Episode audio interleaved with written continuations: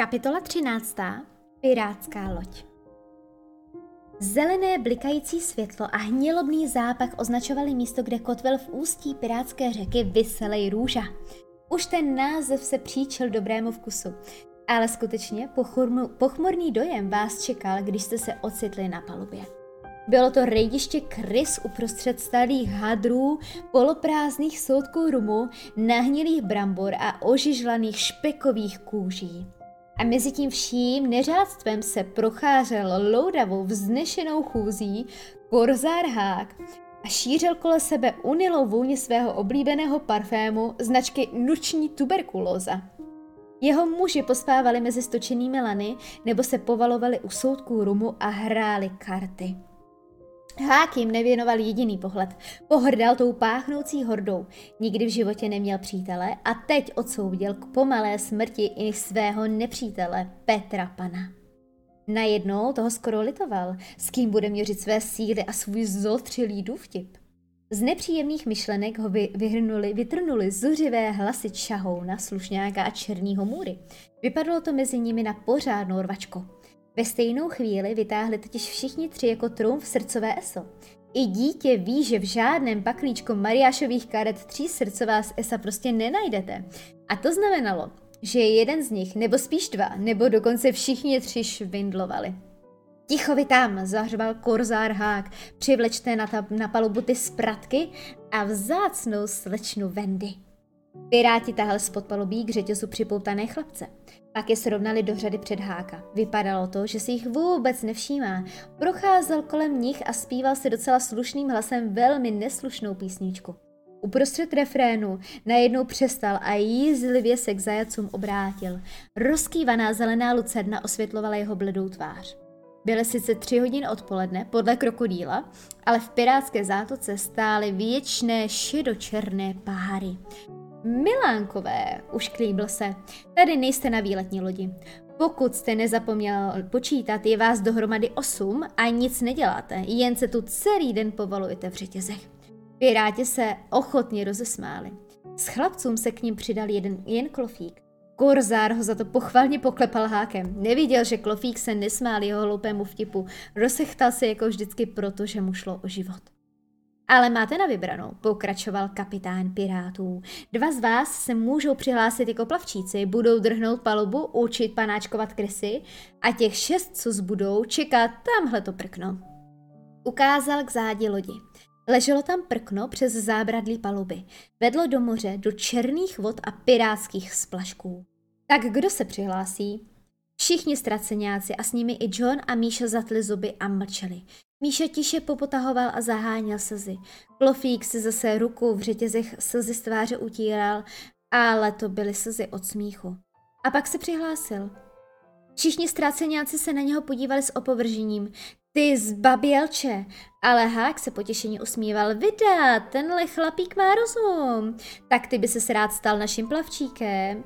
Já, jo, pane Háku, řekl Klofík. Pak se zatvářil hrozně zkroušeně a dodal, jenže moji maminka by se moc zlobila. Mojí mamince by to utrhlo srdce, kdyby se dozvěděla, že je ze mě pirát. Cože? Hák zbledl, jak to jenom šlo. Ani si nepotřeboval mít nejlepší školy v Oxfordu a ty on měl, aby poznal, že si ten drzý usmrkánek z něho dělá legraci. Klofík se obrátil k dvojčákům. No co by tomu řekla vaše maminka? zeptal se. Asi by nás už nepustila domů, odpověděli dvojčáci jedním hlasem. Tak dost. Kapitán Pirátu zuřil a mával kolem sebe hákem. Postavte se k prknům, všichni, nebo je tu snad mezi vámi někdo, kdo si chce zachránit život? Kdo se nechce stát pirátem? Chlapci se dívali pevně a hrdě před sebe na bubnajícího černé moře a jen John sklopil hlavu. Korzár ani nepotřeboval mít tu nejlepší školu v Cambridge, z kterého ho však vyhodili, aby poznal, že John je na rozpacích. A co ty mládenečku, vypadáš jako drsný chlapík, poklepal mu hákem na rameno. Ty jsi nikdy nechtěl plout pod pirátskou vlajkou. John žasl, jak ho hák prokouknul. Mnohokrát si přece přál, přál být pirátem. Tak co, mluv. Jednou jsem se chtěl jmenovat Rudokrk Jack.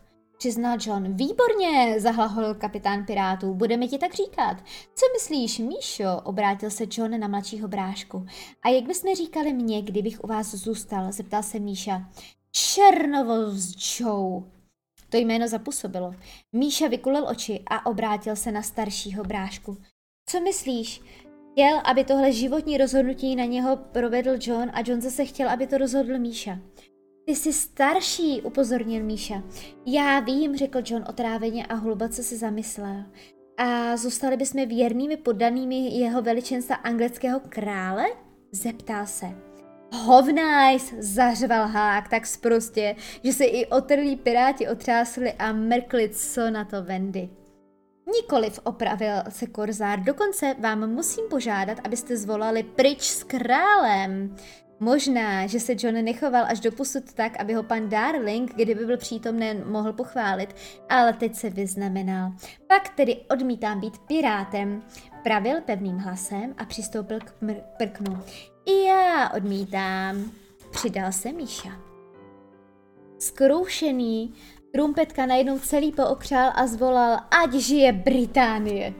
Bože chraň krále, ať je Anglie, přidal se všichni chlapci a bylo to jako vlna. Vlna vzpoury, pod kterou se veselý růža rozkýval. Piráti pobíhali kolem jako vyplašené slepice. Korzár Hák se kousal do rtů, Wendy stékala po tváři velká a šťastná slza. To spečetilo váš osud, nastupne na brkno, řekl Korzár už docela klidným a mrazivým hlasem. A pak se obrátil k Wendy. Tak a spadla klec. Skončila hra na princeznu i na maminku. Teď se má malá, způsobná slečinko budete dívat, jak chlapečkové hubkají do moře. Půjdou na smrt? zeptala se Wendy, ale její v hlase nebyl strach ani prozba. Jen tak hluboké opovržení, že se Hákovi zatmělo před očima. Chvíli e, cítil divnou slabost. Aby ji přemohl, přičichnul si ke svému kapesníčku nasáklému vůni nučních tuberus.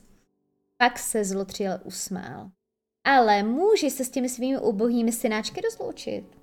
I na pár lítostivých pirátů to bylo až moc. Začali bázlivě, ale nesouhlasně bručet. Bů, ticho, zařval hák. Slyšte poslední slova anglické matky k odsouzencům. Wendy v té chvíli vypadala jedním slovem vznešeně. Předstoupila o krok a zvedla ruku k temné rudé obloze. Loučím se s vámi chlapci, pravila pevným hlasem a cítím, že je mým posláním, abych vám tlumočila vzkaz všech vašich pravých maminek. Doufáme, že naše ztracené děti zemřou jako praví synové Anglie.